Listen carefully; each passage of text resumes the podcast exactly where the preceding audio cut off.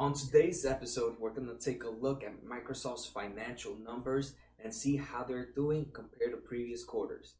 Let's take a look. Hey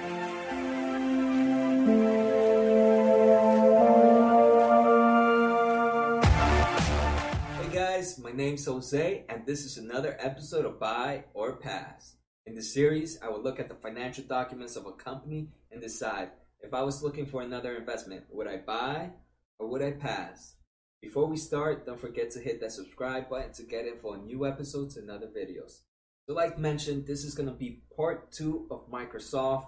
We did part one yesterday where we took a look at the actual information they posted on their press release for Q three earnings report, and then we took a look at their earnings transcript. So if you guys want to look uh, more in detail about the company, I suggest taking a, uh, taking a look at episode one.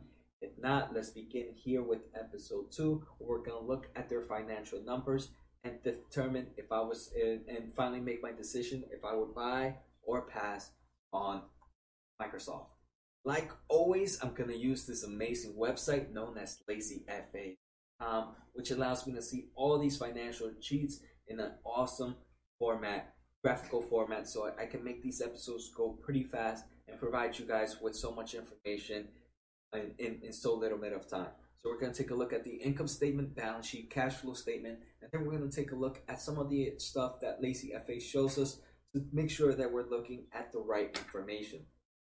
So here we are in the income statement. We can see revenue, right? Revenue is killing it. We are seeing this uptrend in revenue, even though revenue itself in this quarter is lower than last quarter itself, right? Quarter of two thousand.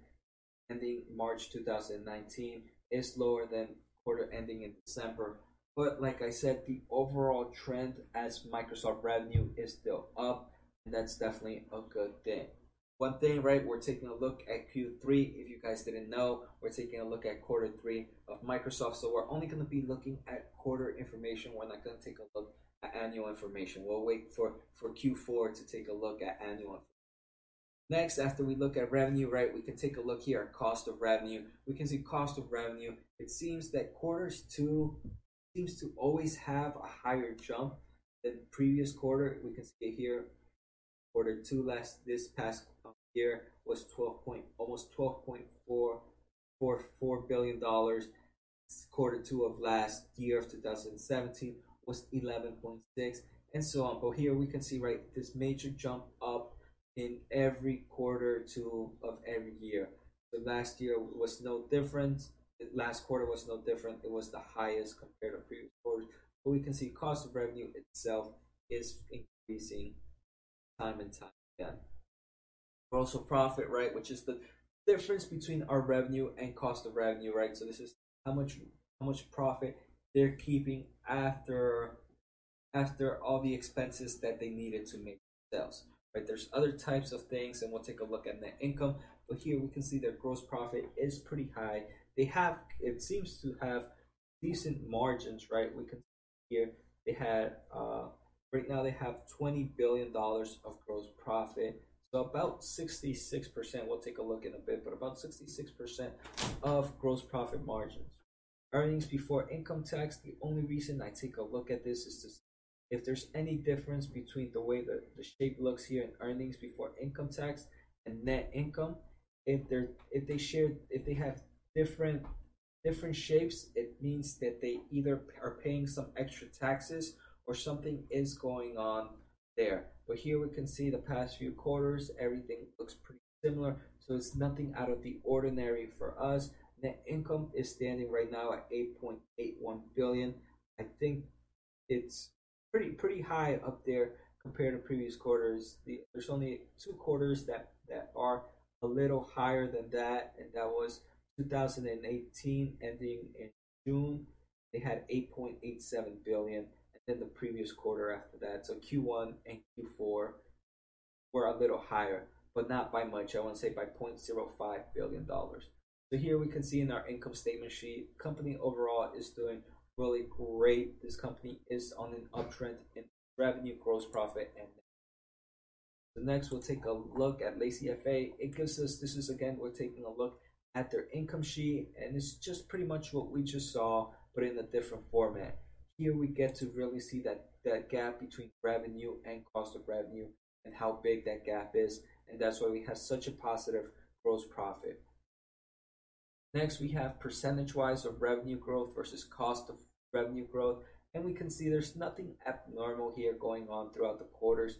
So again, this is something where I try to look for something, some abnormality to make sure nothing fishy is going on, and everything at the moment seems to be going pretty good. Here are my favorite margins we want to take a look at. Gross margin is sixty-six percent, right? Just like I mentioned earlier before. But this company as a whole does have a nice profit margin of almost thirty percent. They're keeping about twenty-eight percent of its total of its total revenue. That's definitely a high number to keep. Definitely companies have. Um, it's it's good to see such such a high value for that.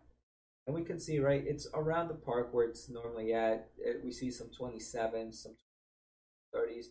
So twenty-eight point eight seems to be the medium around the most recent quarters. So that's that's definitely good to know that, again, there's no huge fluctuations that might deter me from, from this company showing some, some fishy business. Next, we're going to take a look at red flags that LazyFA shows us. And here, this red flag is just telling us that on average, cost of revenue is growing at a faster rate than revenue itself. But we can see here, right, by our revenue versus cost of revenue, it doesn't matter how much cost of revenue is growing percentage-wise. This gap is so big at the moment that it doesn't really affect it. So thank you, LazyFA, for giving me that red flag. But it's not something I want to take. I, I, I am very, um, I'm not focused on.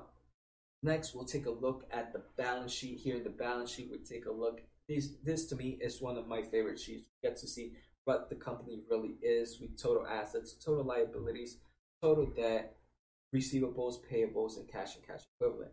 Here we can see this company total assets. Again, we have that uptrend going on. This company is increasing its assets over the quarters. Unfortunately, its total liabilities are also increasing, but we can see it's um almost to like a one point five to one ratio. Right now, assets are about two hundred sixty billion dollars, where total liabilities are one hundred sixty-eight billion dollars. So we can see there is a, definitely a huge gap between the two. So, but unfortunately, it does, it do, we can see liabilities increase at a higher, faster rate compared to total assets, where total assets seems to be a more linear rate. Here we have this parabolic increase going on, but it does seem to be flattening out up top right now. Total debt, we can see this company is paying off huge amounts of total debt. It peaked in in December of two thousand seventeen at almost ninety-five billion dollars, and right now we're sitting at about eighty billion dollars of total debt. And we can see that huge drop, and I'm hoping this company continues to pay it down. So receivables, again, this is money they are expecting to come in, and they have about nineteen billions of receivables when they have payables of only about seven point five billion dollars. So payables are what they owe their suppliers or any other type of, of their business partners, um, how much money they owe, how much money they paid throughout this quarter or have some debit debit on. I always like to put these two against each other. It's good to see that they are collecting more money than they are sending out in payables. Cash and cash equivalents. This to me is pretty impressive. Such a huge percentage of the assets, of the total assets, are cash and cash equivalents. I definitely want to take a look at, at this later to see what the actual numbers are of how much cash this company has. But look, this company has about one hundred thirty-one billion dollars of cash and cash equivalents. So that alone is definitely um, giving me good vibes for this company. This company is not going to go out of business anytime soon, if any at all. So here we can see our assets versus liability in that same graph, similar as we saw the revenue and cost of revenue. We can see here assets are pretty high. But now here we take a look at the shareholder equity. The shareholder equity is pretty much what the shareholder owns, right? Is our difference between total assets and total liabilities. So once we have subtract that, it's how much how much the company is truly worth. And we can see, right, over time, um, right now we're sitting at about ninety-five billion dollars of shareholder equity. But unfortunately, this is where it was sitting at about six, five years ago. That to me is a little scary, right? Shareholder equity as a whole hasn't increased. It decreased over time, and now it's re-increased. I just want to take a look at, um, we can see, I'm pretty sure a huge amount of that is because of the total debt this company took in. So once we start reducing this total liabilities, we'll be able to have that shareholder increase in over time. Hopefully this company does not have any plans of taking on more debt. Here we take a look at assets versus liability growth. Again, that's, nothing seems abnormal to me. I just want to take a look to make sure there's no abnormality going on there. Now, this is one of my favorite things from LazyFA. We get to see asset distribution and liability distribution shown in a perfect pie chart. We can see, right, cash and cash equivalents are fifty-three percent of a company's total assets. Personally, I think through my whole time of taking a look at companies, I have not seen a company. I don't think I've done Apple. Maybe if I do Apple, it might be similar. But I have not seen I have not seen many companies that say fifty-three percent of their total assets are cash and cash equivalents. So again, that's definitely a huge number. And the other thing that I like about this is its total inventory, which is less than one percent of its total assets. This company has a lot of products, right? They have a lot of computers, they have a lot of laptops, they have a lot of software. It's pretty impressive that less than one percent of their total assets. That means this company is not overstocking anything. Again, that's definitely good news. Fortunately, here we can see a huge percentage of this liability is non-current debt. Here it's sitting at about sixty-two point five billion dollars, sitting at almost fifty percent of its total liability. And that's this is definitely a scary note to see, but this company has plenty of cash and cash equivalents to pay off its total debt and current debt. And the other thing I like to see is this company does have deferred revenue. For those that don't know, deferred revenue is they have it, it, deferred revenue is when a company has some kind of contract where they need to provide uh, or sell X amount of products to this company, and in return the company paid Microsoft already ahead of time. Microsoft already has the money ahead of time, but they have yet to deliver these products. So until they really deliver this product, this cash that they collected is actually a liability, right? Because what happens if they don't deliver these products? They might have to pay some extra fine and more money compared to the revenue that came in.